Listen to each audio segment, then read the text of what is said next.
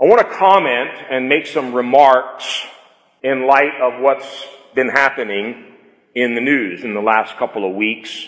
And after today, you're probably not going to hear me speak directly about this very much. And I'll explain more of that as we get along in the message. But we're not called primarily to be news commentators. we're called primarily to proclaim the kingdom, to proclaim Christ, and to preach against sin, fight against darkness, and prepare a people for the coming of the Lord. And God has spoken to me very clearly in these last few days about keeping my focus on that, not getting distracted by what politicians and nations and people are doing. Our warfare is not against flesh and blood. We need to understand who we're fighting, how to fight this battle that we're in, and my primary purpose today is to try to help us understand what's going on. There's a lot of confusion, even in the uh, Christian circles, about what has happened, what is happening, and what is going to happen. And I'd like to try to address that uh, from the Word of God. And before we go any further, I want to pray one more time. Father, we thank you for the Holy Spirit, the Spirit of truth that you promised would lead and guide us into all truth. God, deliver us from confusion. Deliver us from deception and error. God, we love the truth. You are the God of truth. Your spirit is the spirit of truth. Your word is the word of truth. And Lord, we desire truth in the inward parts. So take us deeper into your truth. Remove any blindness or confusion from our hearts and lives so that we can see and understand clearly where we are in the world today and where you are taking us. God, thank you for each and every one here today. Open the eyes of our understanding that we may know Christ better and will give you glory and praise in Jesus' mighty name. Amen? Amen. Amen. All right. Turn with me to Jeremiah 12 and verse 5. Jeremiah 12, verse 5.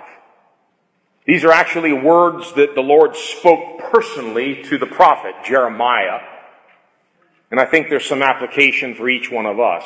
If you have raced with men on foot and they have worn you out, how can you compete with horses?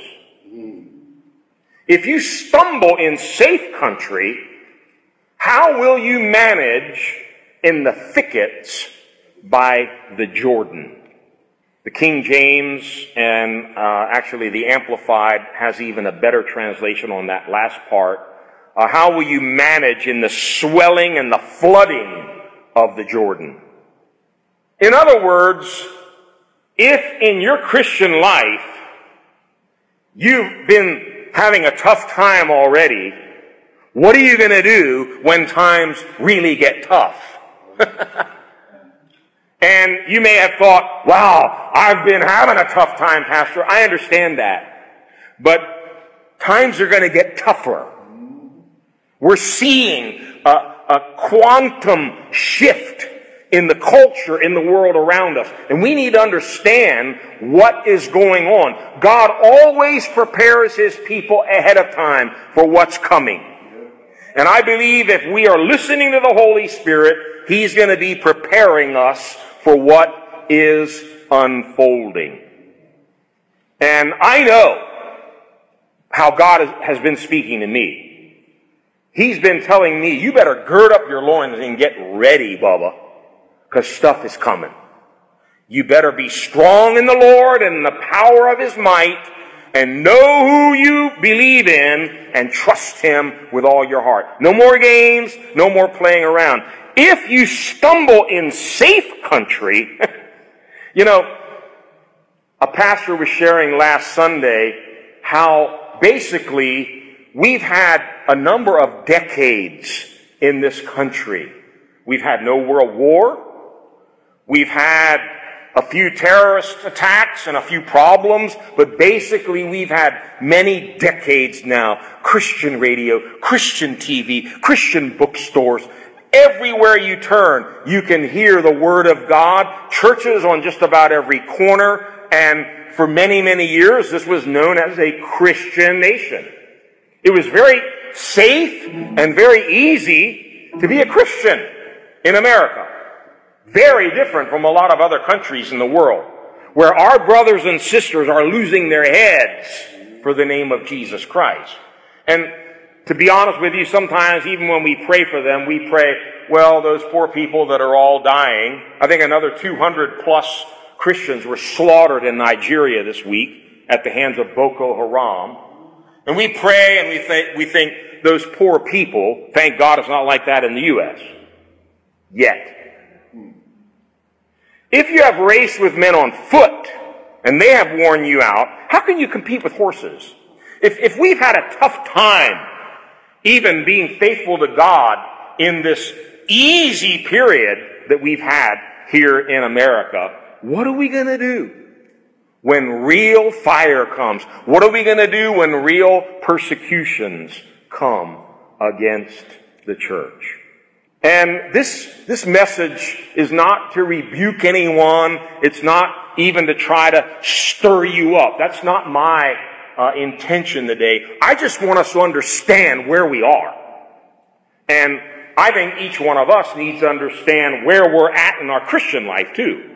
If we've already been having a struggle just getting up in the morning to pray, we've had a struggle being able to read our Bible, We've had a struggle even being able to participate in Bible study, prayer, fasting, coming together to worship the Lord. Then maybe we need to make some adjustments. And we don't need to turn to the scripture, but in 1 Chronicles 12, it mentions the sons of Issachar, one of the tribes of Israel. They were noted for something that I find very fascinating. They understood the times and they knew what Israel should do. Very interesting. How we need men and women of God like that around us in this time of such confusion and deception and blindness in the world. Understand the times and know what Israel, what God's people should do. And I want to encourage you, pray that daily now. Pray God, help us understand the times and show us what we are to do. I will say this, we're in the final hour. We're not just in the last days. We're not just in the last week. We're not even in the last day. We're in the final hour. Time is very, very short. We need to understand where we're at on God's time chart, not man's. It has nothing to do with politics, man, what man wants to do, decisions man is making. We need to understand God has a timetable. and, you know, sometimes we put up these big charts on, you know, from eternity to eternity and we try to look at all the dispensations and everything. Well, God has a chart like that somewhere in heaven. And we need to be praying, God, where are we on that timeline? You know, if this is where the rapture is, how close are we? Because the Bible says we should be paying attention to what's happening in the world around us. That doesn't mean we get all involved and caught up in politics and fighting with people over stuff, but we should be paying attention to what's happening in the world because the Bible says we see the day approaching. Well, how can you see the day approaching if you're not paying attention to the signs that say, wow, we're a whole lot closer than we were this time last year. Do you realize that? We're a whole lot closer now than we were in July 2014. That's not theory to me. I know we're a lot closer to the coming of the Lord than we were one year ago. Another portion of scripture, these are familiar verses, hopefully, but by way of review and maybe a little bit to stir us up, 2 Timothy 3, verses 1 to 9. Where are we on God's timeline? What, what's going on in the world around us? If you want to make sense of it, you have to turn to God's Word. You have to listen to the Holy Spirit. And here's what the Holy Spirit inspired the Apostle Paul to write nearly 2,000 years ago. 2 Timothy 3, I'm going to read from verse 1 all the way down to verse 9. And before we do, let me tell you the title I've given my message today. And I'll explain the title as we move along. The title is Phase 3 of Romans 1, Depravity.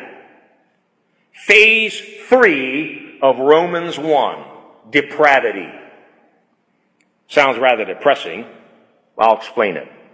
Now, 2 Timothy 3 verses 1 to 9. Mark this.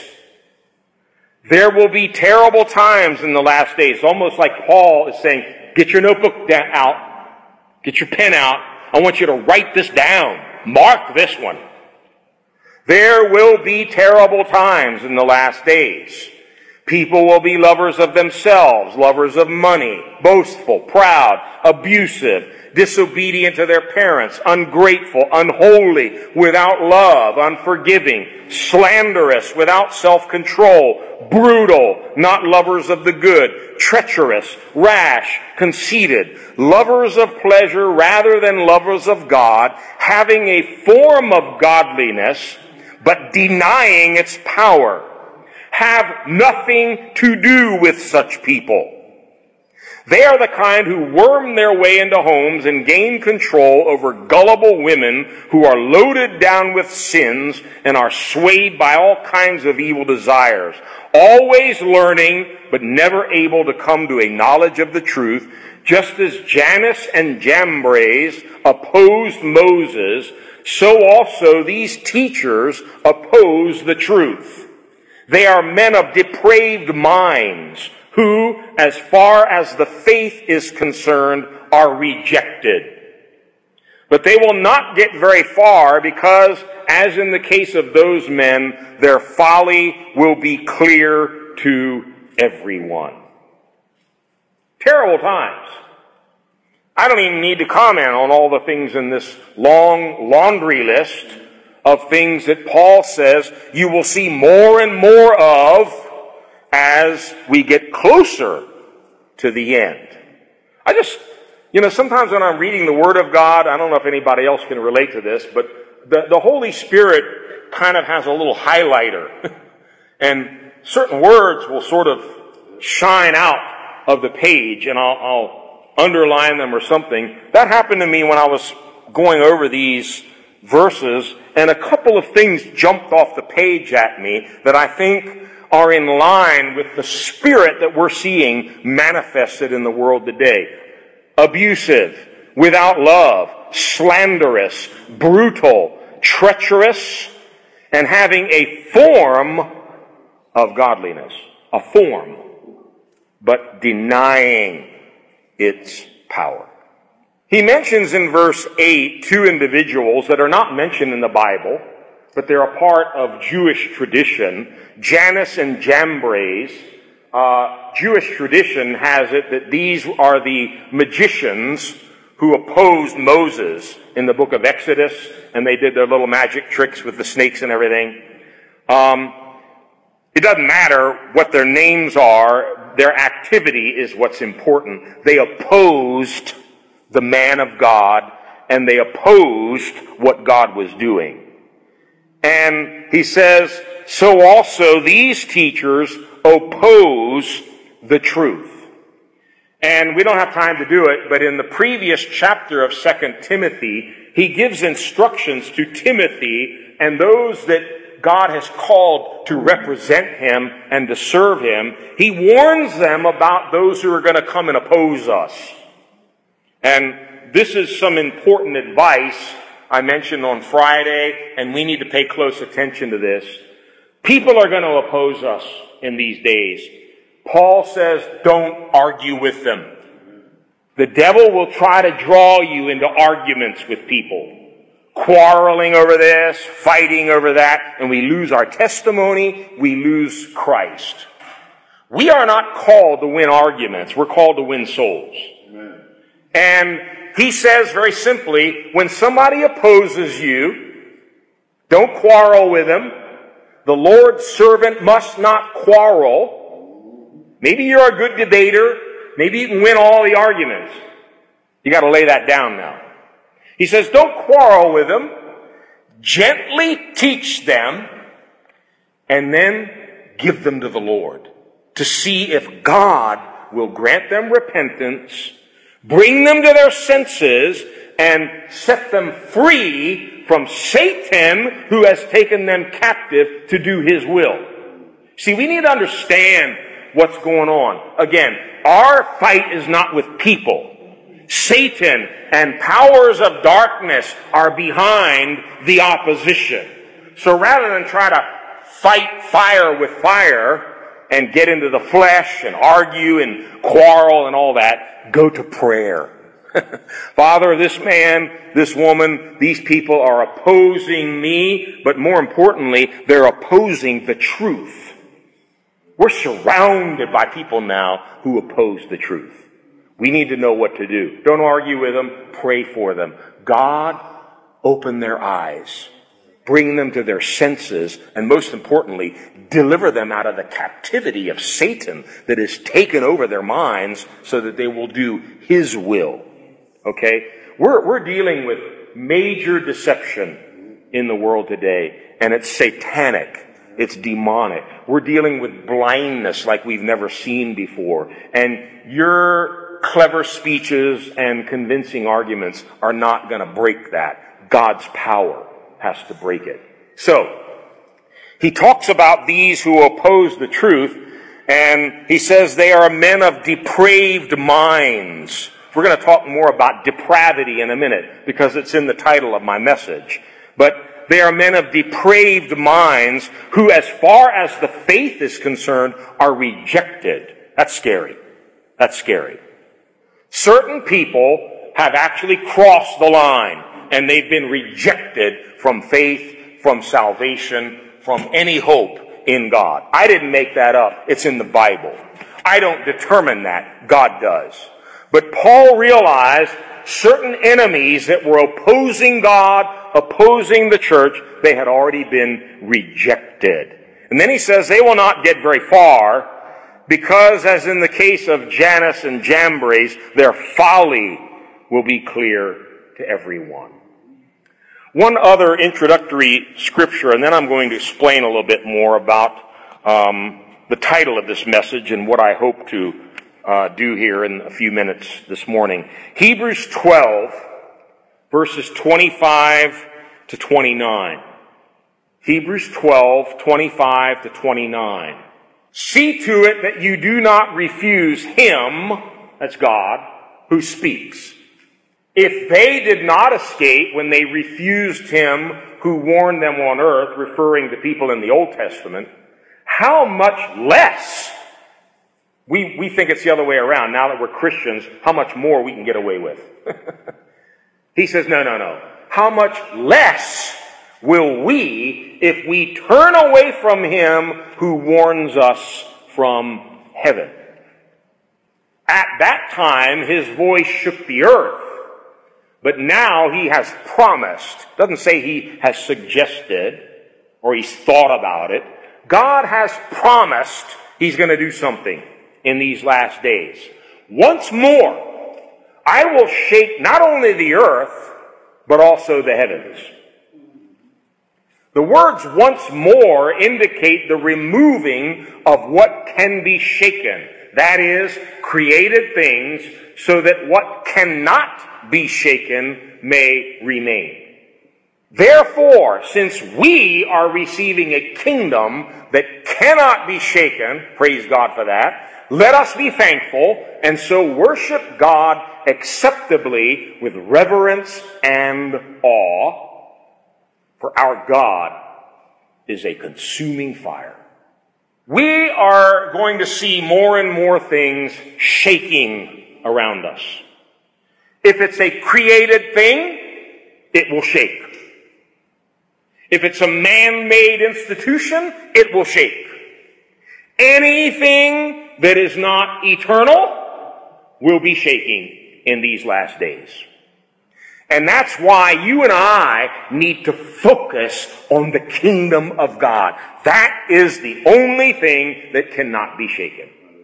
We have received a kingdom. We are proclaiming a kingdom. We are a part of a kingdom that cannot be shaken. It has nothing to do with Supreme Courts, with Senate votes, with presidential decrees. It has nothing to do with man's opinion polls. The kingdom of God will remain after everything else has been shaken. We are going to see nature in upheaval more and more and more. Weather patterns, volcanoes, earthquakes, storms of every kind, even things that we've never heard of before, we're going to witness. The earth is going to begin to shake. The very foundations of governments are already shaking. Economies are collapsing. Banks are going to collapse. We're going to see shakings around us. But the apostle says, don't worry. Don't worry. Praise God. We are receiving a kingdom that cannot be shaken. Therefore, let us be thankful. Let's come to church on Sundays and worship God with reverence and awe.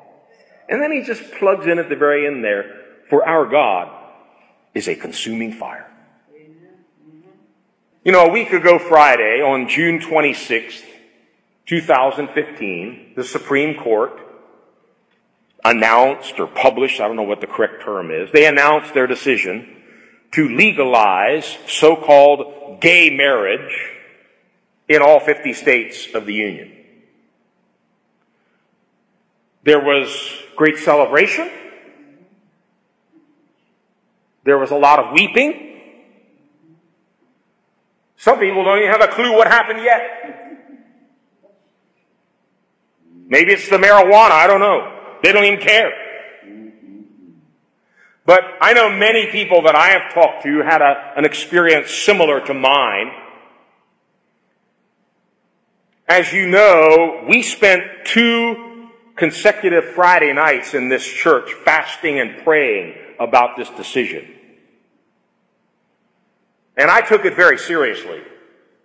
I really prayed, I really cried out to God, and I really believed in the power of God that can shake institutions, that can change kings and presidents and Supreme Court justices' hearts. I have that faith. And some of you may have a little difficulty with what I'm about to share, but hopefully you can understand throughout that whole period that we were fasting and praying and crying out to God, I kept hearing the Lord whisper to me and almost preparing me for the inevitable. And I was not the least bit surprised. That's not unbelief. I was not the least bit surprised when I heard the decision. God had already prepared me for it. Was I sad? Absolutely. Was I scared? Absolutely. For about five minutes, I went into a deep, dark hole of discouragement, of fear, of almost panic, like, oh my God, now what? And then all of a sudden, the Holy Spirit started to speak. And by no accident or coincidence, this decision came out Friday morning, and we were about to begin our three day seminar on conquering the seven nations that evening. and I knew it was no coincidence.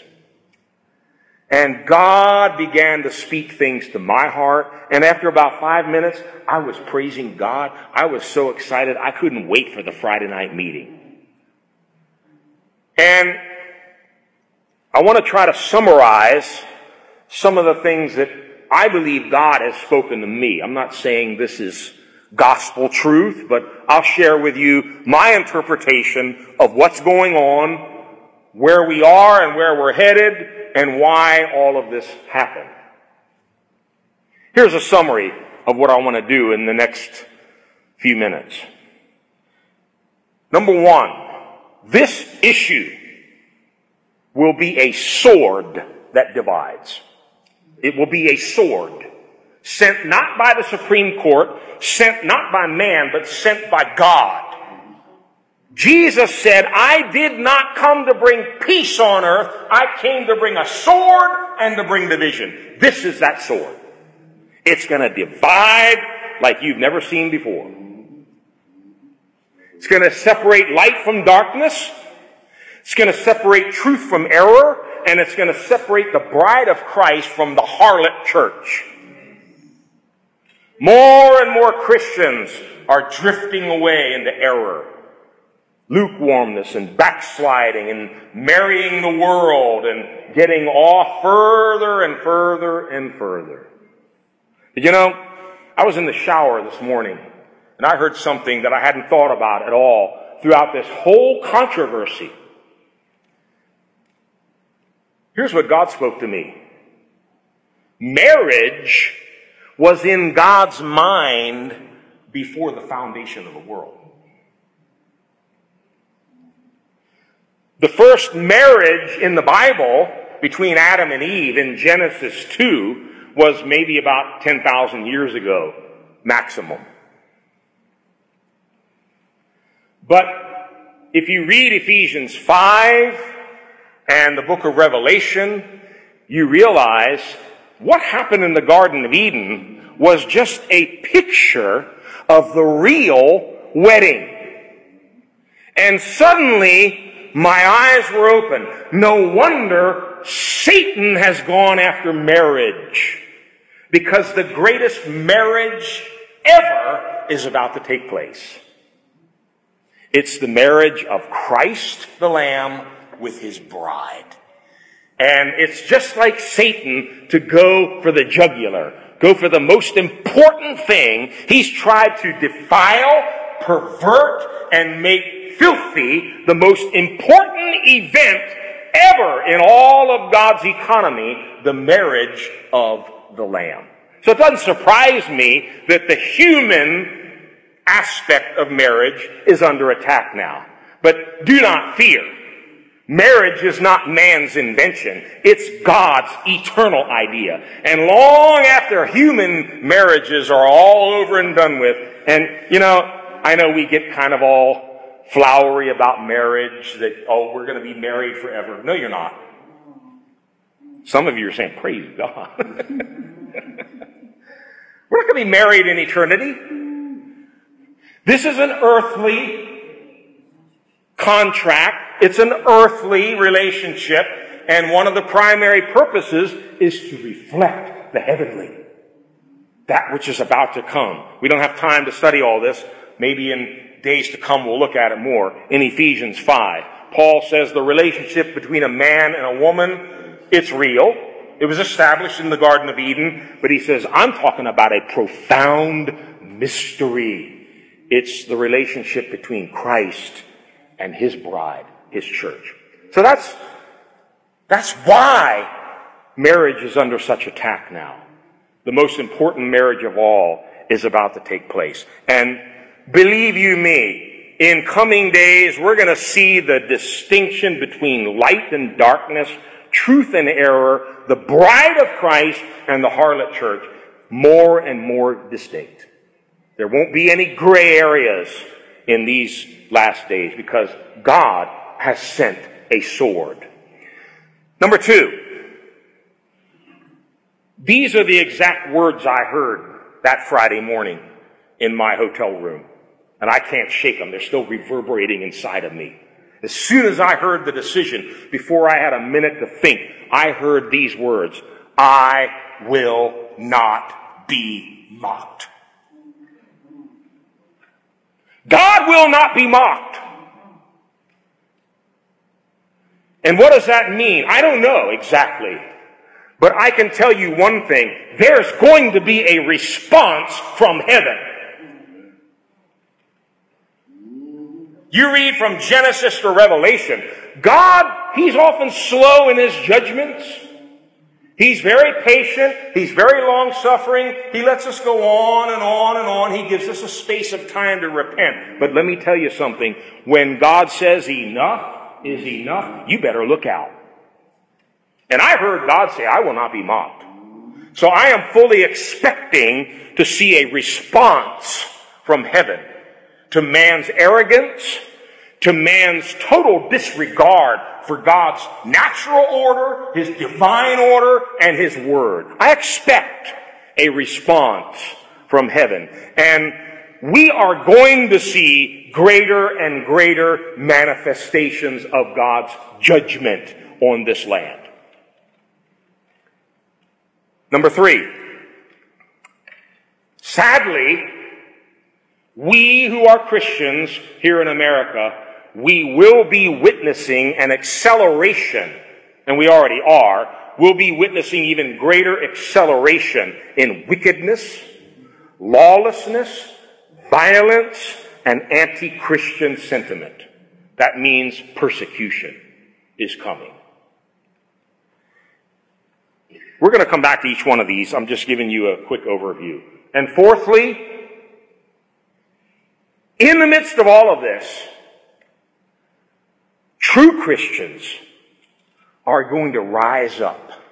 They're going to shine like thousand watt light bulbs. There's going to be an anointing and a power on God's people like never before. And with great boldness, even in the face of death and persecution, they will proclaim the gospel of the kingdom and it will reach the four corners of the world.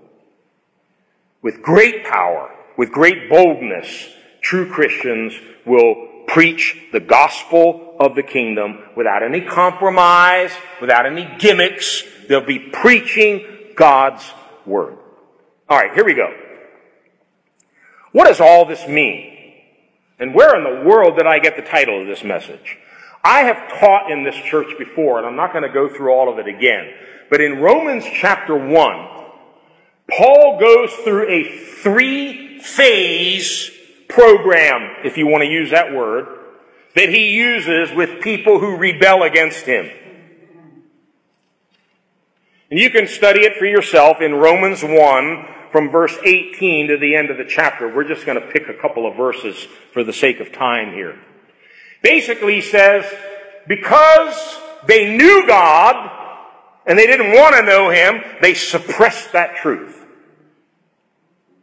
And they kept suppressing that truth, and rather than worship God, they worshiped idols, they turned away from God, and in phase one, it says that he gave them over. That's the expression you need to look for. Three times in this process, it says God gave them over. He gave them over. Phase one, he gave them over to sexual lust and impurity. Phase two, he gave them over to homosexual perversions. And phase three, he gave them over to depravity.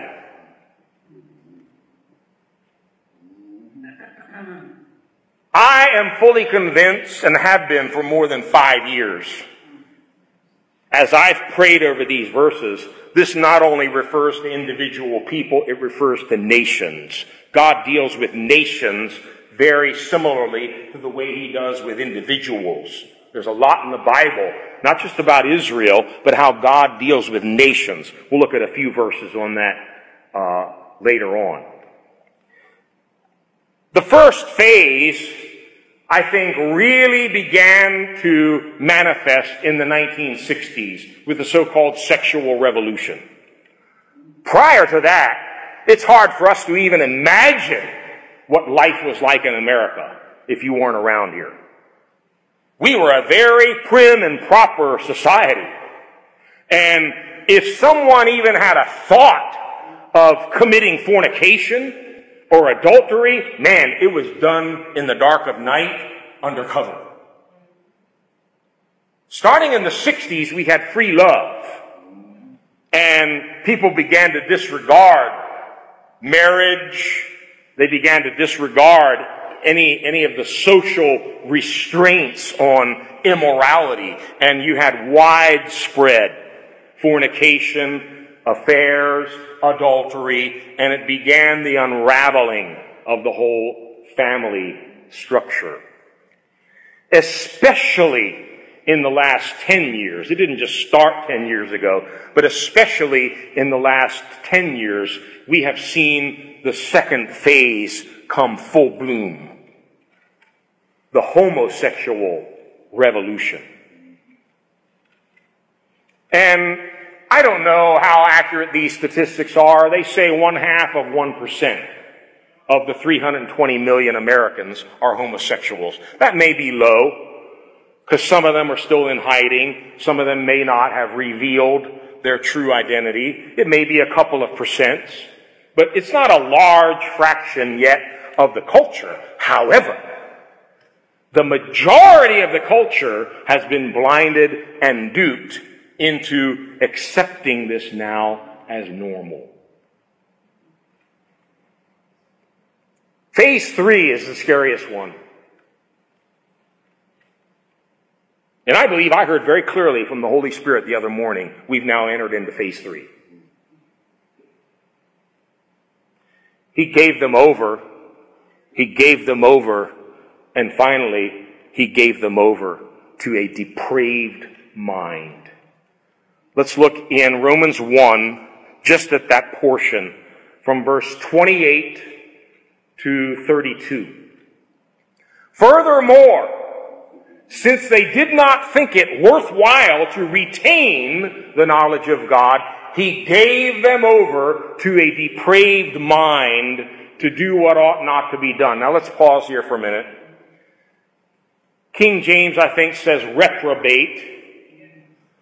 The word in the Greek can mean reprobate, worthless, rejected. We saw that word earlier in reference to the depraved opposers that Paul wrote about.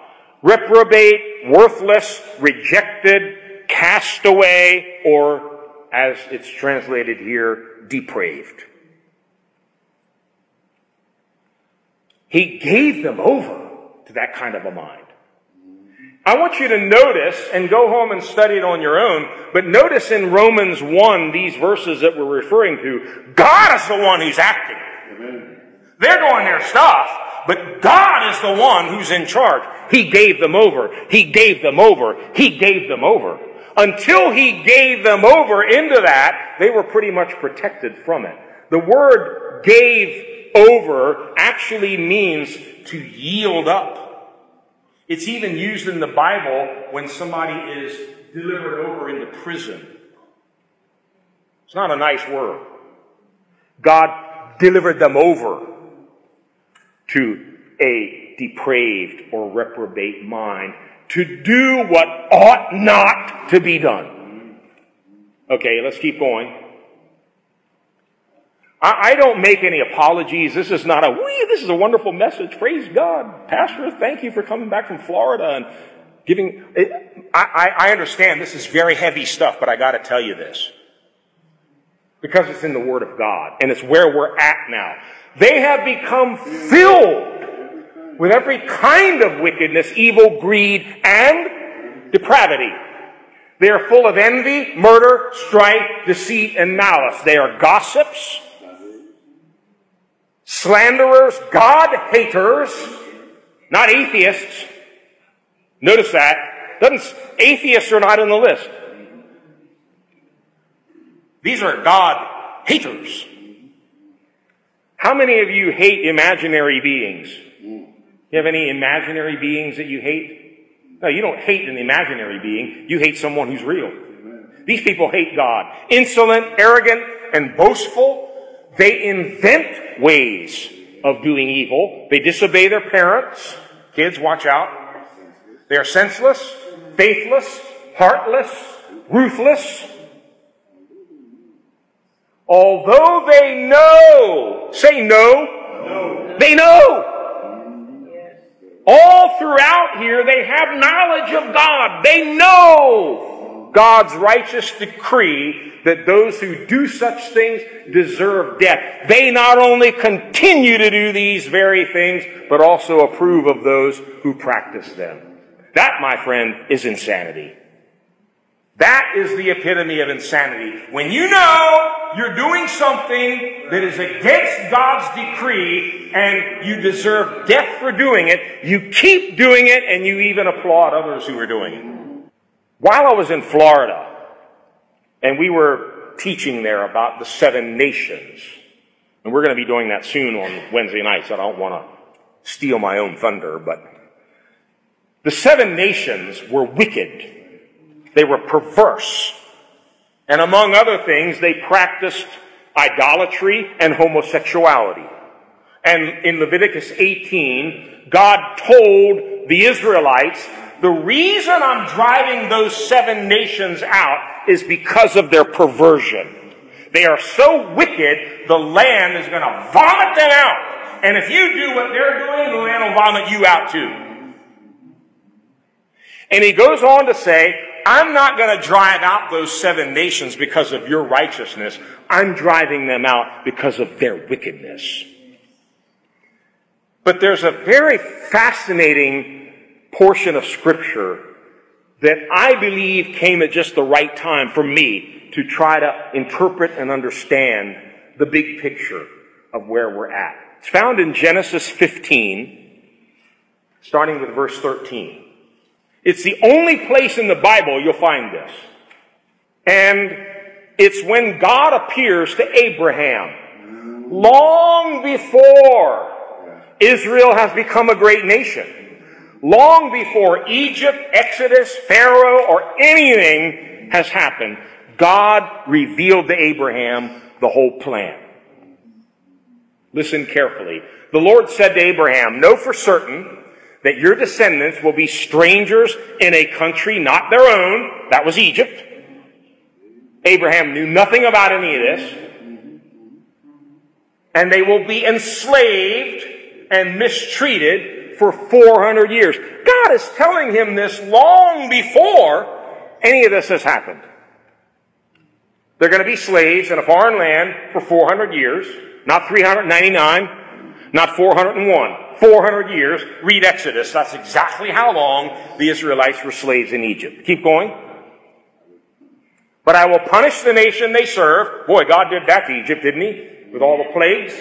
And after they will come out with great possessions. We studied all this. Exodus 12. They came out with silver, gold, great wealth. I call it their back pay for 400 years as slaves. Next verse.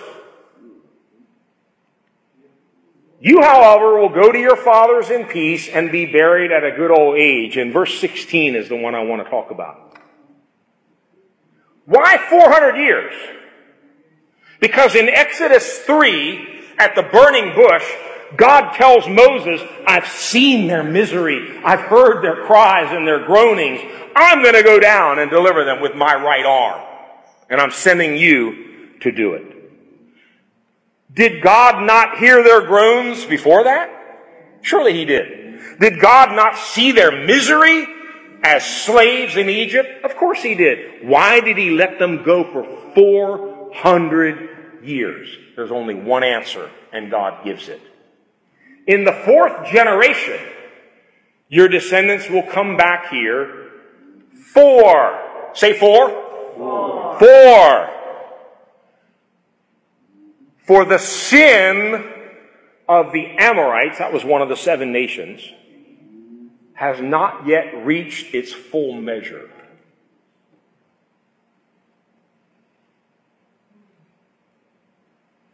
The sin of the Amorites has not yet reached its full measure.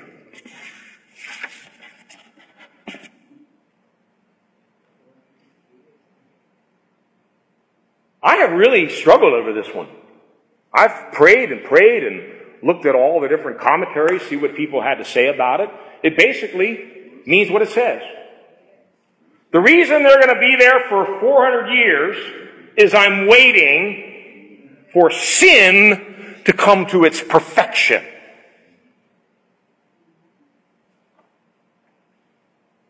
It's kind of an odd concept, but it's right there. God was waiting for the sin of the Amorites to reach full measure. In other words, to get to the very brim of the cup. Now go back to Romans 1, verse 28 again. And notice what happens when you're in phase three, depravity. God gave them over to a depraved mind to do what they ought not to be, to do what ought not to be done. Next verse. They have become what? They have become what? They have become what? Filled with every kind of wickedness, evil, greed, and depravity. They are full of envy, murder, etc., etc., etc.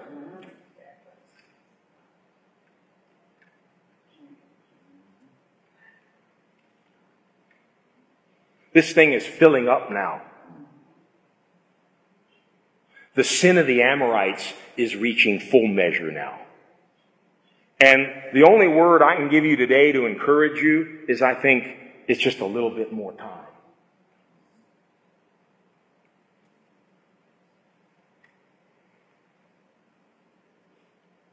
We're going to see things that we never dreamed we would have to look at. Our children God help them. God protect them. But we're going to see depravity and wickedness. We already are parading the streets, boldly thumbing their noses at heaven, saying, you can't do anything to us.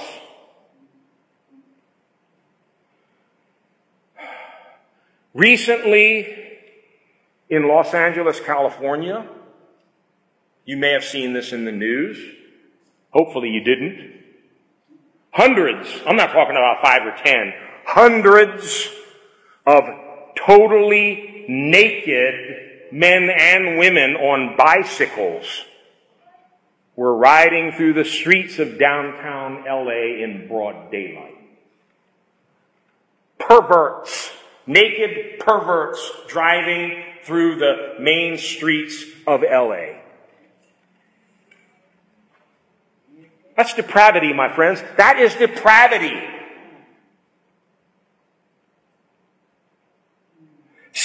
60% of Americans now approve of the Supreme Court's decision. That means, well, I'll speak for myself, I'm in the minority. And I'm going to make a statement here. Hopefully I'm wrong, but I see something similar already getting set up with the legalization of marijuana that just happened with the legalization of gay marriage. I heard some individual on the radio the other day talking about how in November six more states are going to be voting to legalize marijuana. I think what? Colorado, Alaska, Oregon, DC, a few others have already done it. And he was very excited that they're going to win in these six states. And then he doesn't want to stop there. He sees it coming to all 50 states. And I wouldn't be surprised after the November elections on these things if there isn't some challenge that gets into the Supreme Court and the elite Supreme Court justices decide for all of us that pot is now legal. You can't make this stuff up. It's happening. It's happening. I know what pot does to people. I know what it does to people. I know how insane it is to be legalizing it. You remember two months ago the riots just up in Baltimore, right? That was all over the news. What you've not heard in the news is since then, there have been 74 homicides in Baltimore. 74 people murdered in Baltimore just in the last two months. My friends, we're seeing the manifestation of these things. It's coming into its fullness. Lawlessness, violence, brutal, treacherous treatment of fellow human beings. I mentioned what God is doing now is bringing a sword not to kill, but to divide. You know, right away in Genesis 1, God made light, and what did He do? He divided light from darkness. God's going to divide light from darkness. He's going to separate carnal, lukewarm, backslidden Christians who don't even know their Bibles. He's going to separate them from the true believers now. He's going to manifest the bride of Christ. Think about that word, bride of Christ. A bride is madly in love with her husband. She can't think of anyone else on the face of God's green earth. She wants her husband. There's a group of people in the world that loves Jesus like that. They're going to be manifested more and more in these last days. In Matthew 10, verse 32 and onwards, and by the way, my message today is probably going to be a little longer than mine normally are. You may have noticed my messages are getting shorter now. And I'm doing that deliberately. I believe if I can't say what I need to say in about 45 minutes, I probably haven't said anything. So generally speaking, unless I have something really important like I do today to address, I'm not going to be giving long-winded speeches. But today might be a little longer just because of the content. Matthew 10, starting with verse 32.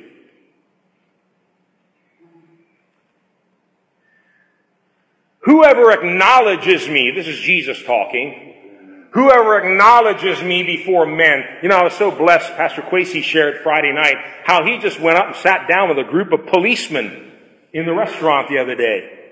Started sharing with them and finally at the end he prayed with them all. That's, that's fantastic. That's what we need to be doing now. Boldly acknowledging him before men. I will also acknowledge him before my Father in heaven.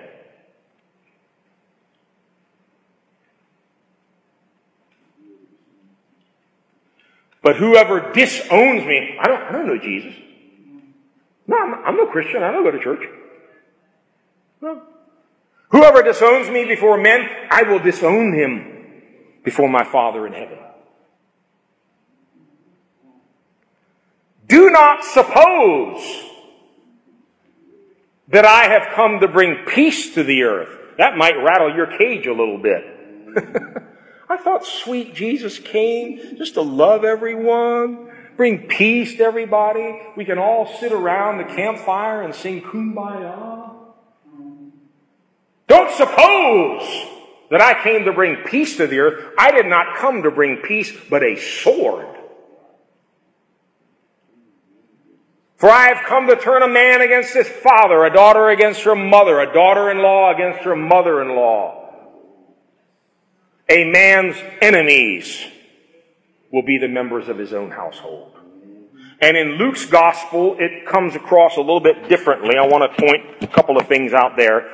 Uh, Luke 12, starting at verse 49.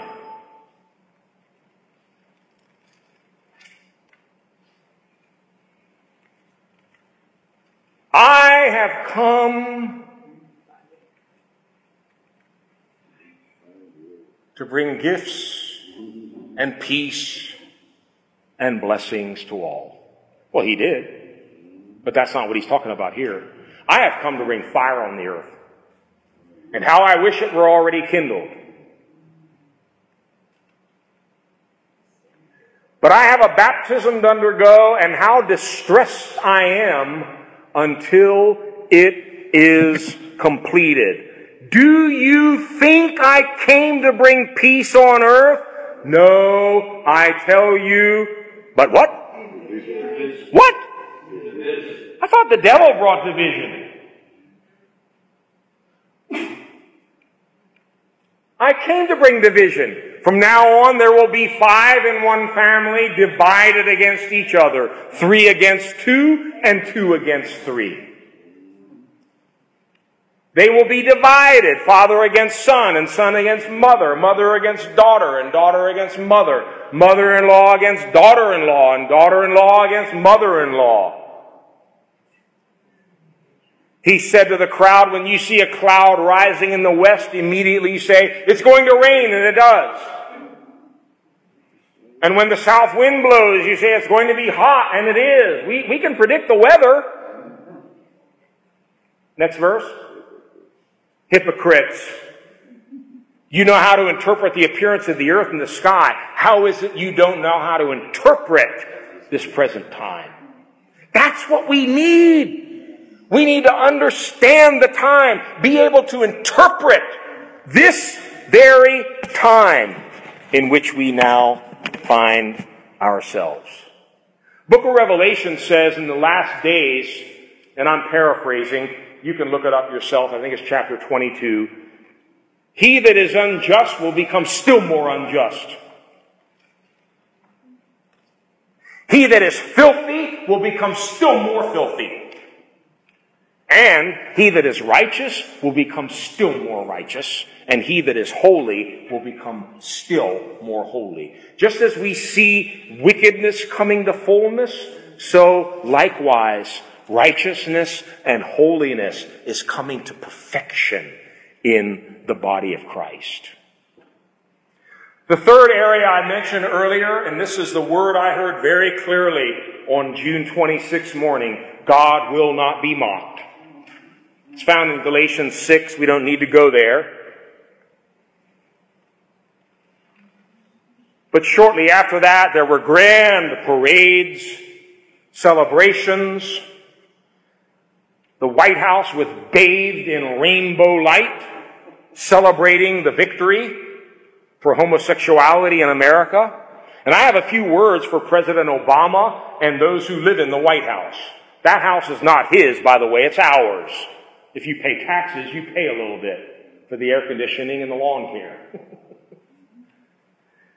Here's a few thoughts for those that would flaunt this as a great victory. Proverbs 14 and verse 34.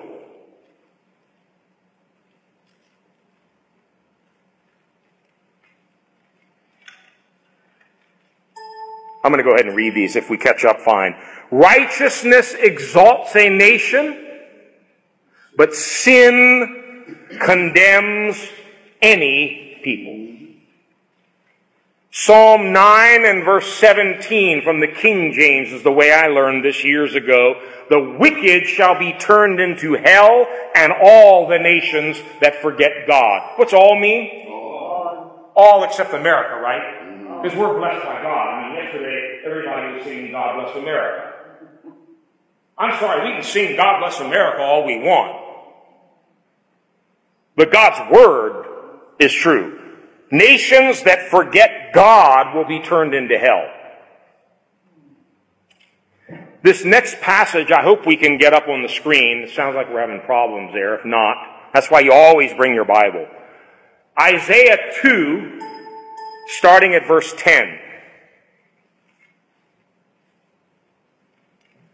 Go into the rocks. Hide in the ground from the fearful presence of the Lord and the splendor of his majesty. The eyes of the arrogant will be humbled and human pride brought low. The Lord alone will be exalted in that day. Verse 12. The Lord Almighty has a day in store for all the proud and lofty, for all that is exalted, and they will be humbled. And it goes on and on, jumping down to verse 15 for every lofty tower and every fortified wall, for every trading ship and every stately vessel. The arrogance of man will be brought low and human pride humbled. The Lord alone will be exalted in that day. Verse 19. People will flee to caves in the rocks and to holes in the ground from the fearful presence of the Lord and the splendor of his majesty when he rises to shake the earth. God will not be mocked. God is not about to change right and wrong. We can rewrite the rule books all we want. God will not be mocked. We recently did a series of studies from 2 Peter. The whole second chapter talks about the deceptions of these last days. And by no coincidence, Peter mentions what happened in Sodom and Gomorrah as being an example of how God will treat other nations and other cities that follow in their footsteps. 2 Peter 2, starting with verse 4. We somehow think that, oh, God has blessed America. He will spare us from any of his judgments. No. No. No. If God did not spare angels when they sinned, but sent them to hell, putting them into gloomy dungeons to be held for judgment, if he did not spare the ancient world when he brought the flood on its ungodly people, but protected Noah, a preacher of righteousness, and seven others. He just saved eight people. And if he condemned the cities of Sodom and Gomorrah by burning them to ashes and made them a what? Made them a what? A history lesson? More than a history lesson, an example of what might happen, what is going to happen to the ungodly. You know, I, I got to pause here for a minute. If there's anybody here or anybody that might listen to this uh, on the internet or, or by recording, I, I plead with you, turn to Jesus. Turn to Jesus. This is no time to be playing around. Run to Jesus. Run to the cross. Give your life to God. Surrender to Jesus. Give up all your junk, all your foolishness, whatever it is that's holding you back. Give it all to Jesus now. This is no time to play. This is real, my friends. Made them an example of what is going to happen to the ungodly. Verse 7. And if he rescued Lot, a righteous man who was distressed by their marriage equality, he was distressed by their filthy lives of lawless men.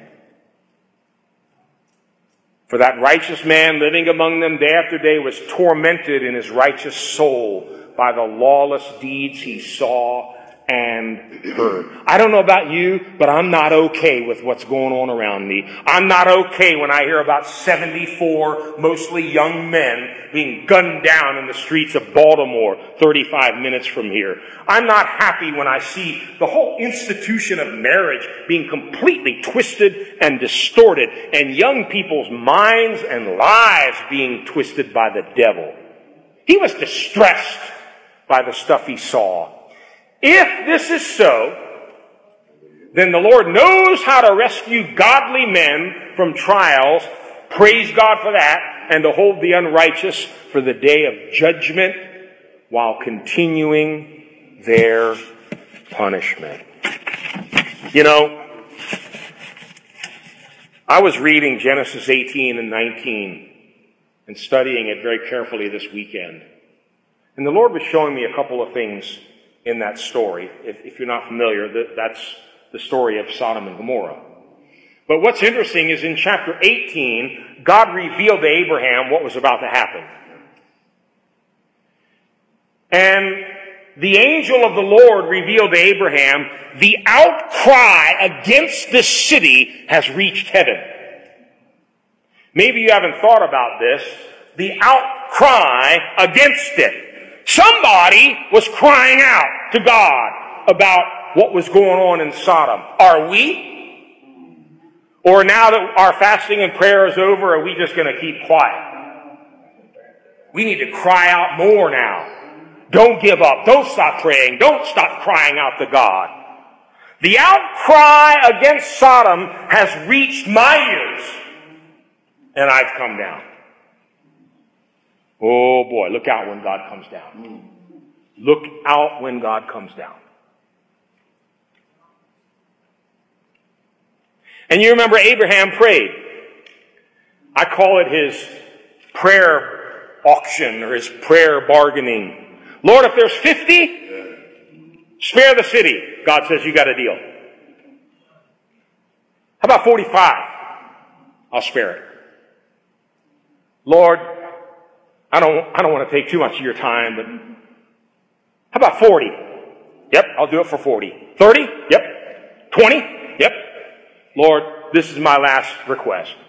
If there are 10 righteous in Sodom, will you spare the city? God said, yep, we got a deal. God could not find 10. He found four.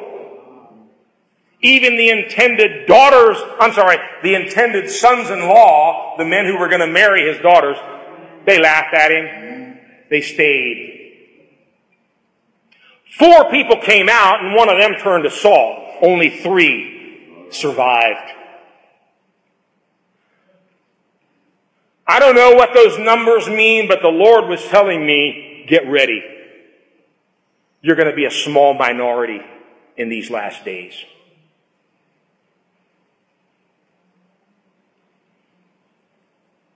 Finally, in Matthew 24, one of my favorite scriptures, this is my roadmap. This is my GPS. This is where I turn when stuff starts getting really weird and confusing. And it always makes sense of what's going on. Matthew 24, the signs of his coming and of the end of the age. Matthew 24 from verse 4 to verse 14. Jesus answered, Watch out that no one deceives you. For many will come in my name claiming I am the Christ and will deceive many. Many are being deceived in these last days. Many! You will hear of wars and rumors of wars, but see to it that you are not alarmed. Such things must happen, but the end is still to come. Nation will rise against nation and kingdom against kingdom. There will be famines and earthquakes in various places. We've, we've talked about all this. All these are the beginnings of birth pains. But here's what's coming next. Then you will be handed over to be persecuted and put to death. And you will be loved and appreciated and lavished with generous offerings by all the nations. You will be hated by all nations because of me. But you know what? You're in real good company. They hated Jesus. And I'm looking at the ones that are really being singled out in the culture now. It's almost hilarious, but Dr. Ben Carson, who's running for president, by the way, I have utmost respect for that man. He's not a politician. That's why people like him. He just speaks his mind.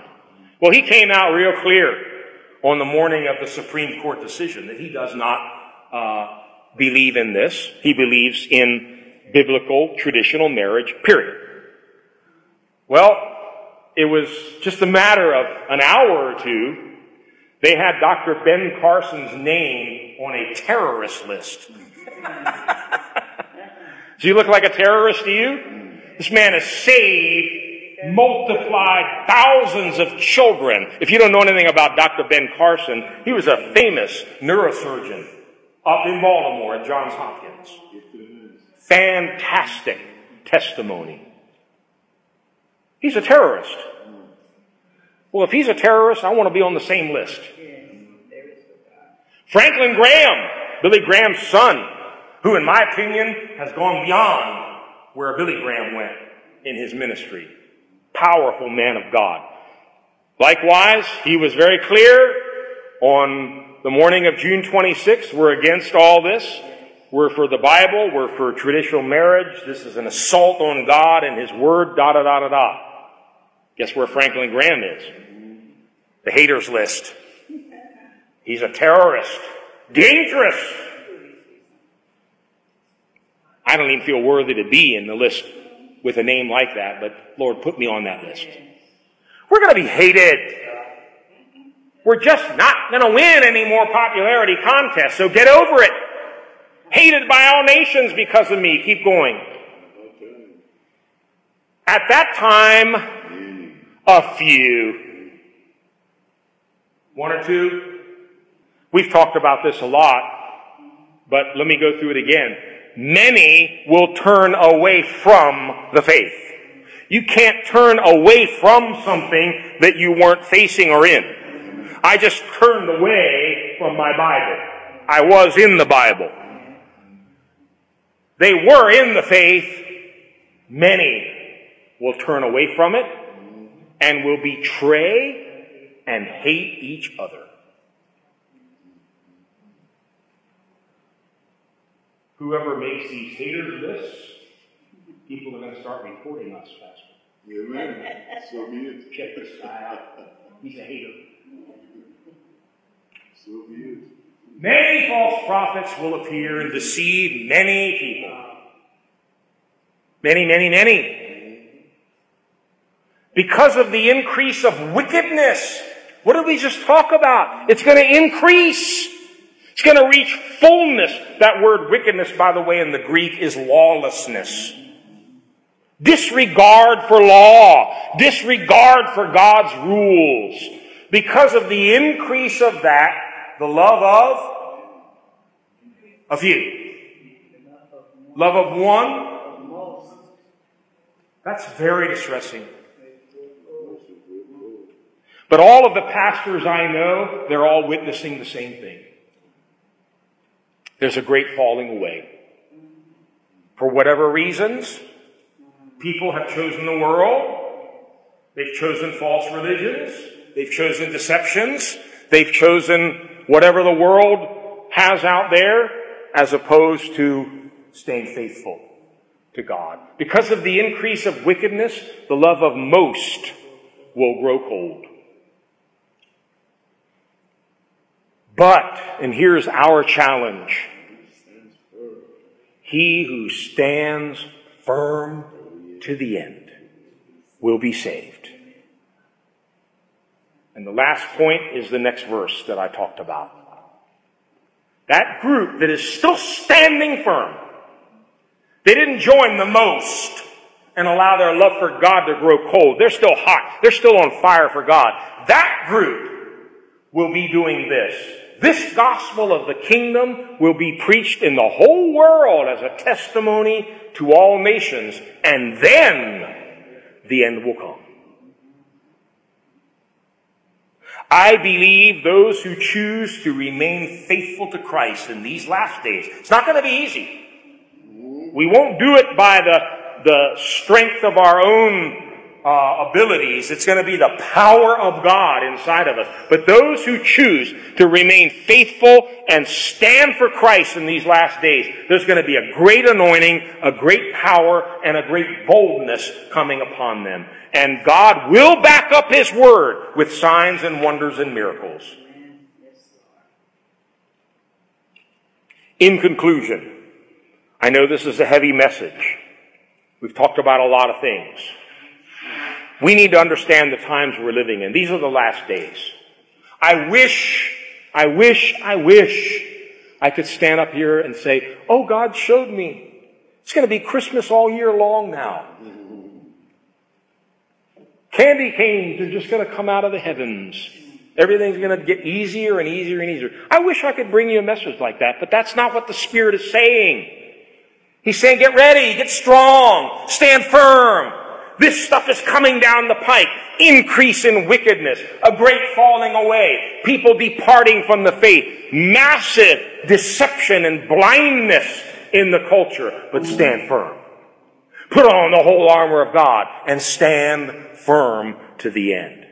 And again, anybody that's listening to this today, if you don't know Christ, choose Christ. Follow Christ. There's nothing else of any value in the world today. Follow Christ. We sang this morning, He gave it all. He gave it all on Calvary to deliver us from whatever our bondages, whatever our problems, whatever our sins are. He paid the price on Calvary. He gave his life. He shed his blood. He went into the grave and three days later, God proved to the world and to the universe that Jesus Christ is the Son of God, the Messiah. He proved it by raising him from the dead. Be strong, put on the whole armor of God, stand firm to the end. And again, don't argue and quarrel with people. That's just a distraction. And as I mentioned, I'm probably not even going to be directly referring to these issues anymore after today. Because I don't want to be distracted by that. That's not where I want my focus to be. I want to talk about Christ. I want to talk about the kingdom of God. I want to look for people who want to get ready for the coming of the Lord. I believe God spoke to me very clearly. You need to refocus and spend your time and your energies, whatever a little bit is left, on getting a people ready for the coming of Jesus Christ. That's all. That's all. In the midst of all of this, rejoice. Because your redemption is drawing near. Understand the night is far spent. The day is at hand. This thing is real. I've been preaching this for 41 years and it's never been so real in my life. Jesus really is coming. The Bible, just as it's written, it's all unfolding before our very eyes. He who is coming will come, and he will not delay. The Spirit and the bride say, Don't come yet, Jesus. I need a little more time. Is that what it says? Spirit and the bride say, Come. And what is Jesus' response? I'm coming quickly. I'm coming quickly. Let's all stand.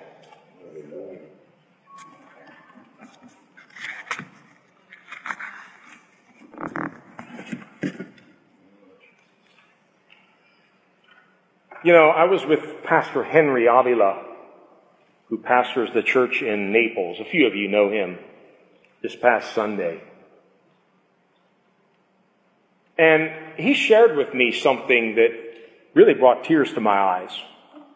And I think it shows you how we, we just are not playing games anymore. This thing is getting very serious.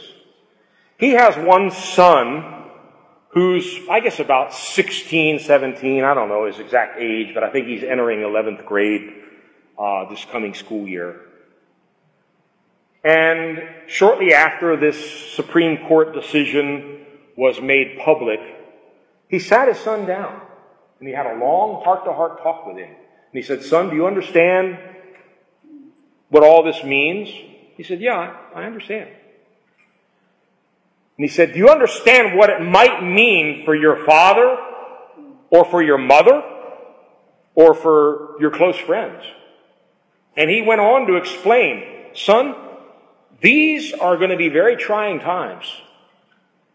And I will not back down from my beliefs and from my position on God's Word. And it may mean that I have to go to prison, or it may even mean death. And I want you to understand that if any of that happens, it was done for the Lord. I mean, this is serious stuff, folks. These are fathers talking to their sons, preparing them for what hopefully will not happen in our lifetime, but it might. That really touched me. It's like, wow, this is serious. This is serious. No more, no more playing church. No more playing games. We gotta know who we are, where we stand, what's going on, and where we're going. And most of all, we need to know in whom we have believed. Amen. Father, I pray that whatever's been shared here today would be filtered by the Holy Spirit. And those things that we need to know and understand, you would plant them in our hearts. God, you didn't tell us the last days were going to be happy, pleasant times. You told us they would be perilous ter- terrible times. And Lord, we're just sensing that we're in those times now. The whole culture is rapidly shifting. And God, we don't know exactly what's next on the horizon, but we do know from your word things that you have promised would be taking place with greater and greater frequency and greater and greater intensity as the day of your return draws near. God, I pray that our focus would not be on people, on men, on man's decisions, on the political machine, but our eyes would be on heaven, on the kingdom of God, and on the greatest marriage that will ever take place, the marriage of the Lamb with his bride. Lord, many are called, but few are chosen. Help us in these last days to be strong in the Lord and in the power of your might. Help us to dig into your word, to pray in the Spirit, pray all the time, put on the whole armor of God so we can stand against the flood tide of darkness and iniquity that is coming into the earth now. God, I pray for everyone hearing my voice through this message. Let an anointing, let a fire, let a boldness come upon each and every one of us, oh God, that we can stand boldly in the marketplace, in our homes, with our family members, and proclaim the word of the Lord. You said this gospel of the kingdom will be preached throughout the world, and then, and only then, will the end come. God, I pray that you would use each one of us. Give us great boldness to acknowledge you before men, to acknowledge you before our fellow students in school, before our co-workers, before our family members. God, the, the time of playing church is over. You're calling us now to rise up and be your church. Father, perfect your bride. Remove every spot, every wrinkle, and help us to be watching and praying and ready for that great event when Jesus Christ comes for his bride. God bless each and every one here today. Help us to encourage one another, to pray for one another, to strengthen one another in these last days as we stand for you to the end. In Jesus' name we pray. Amen. Amen.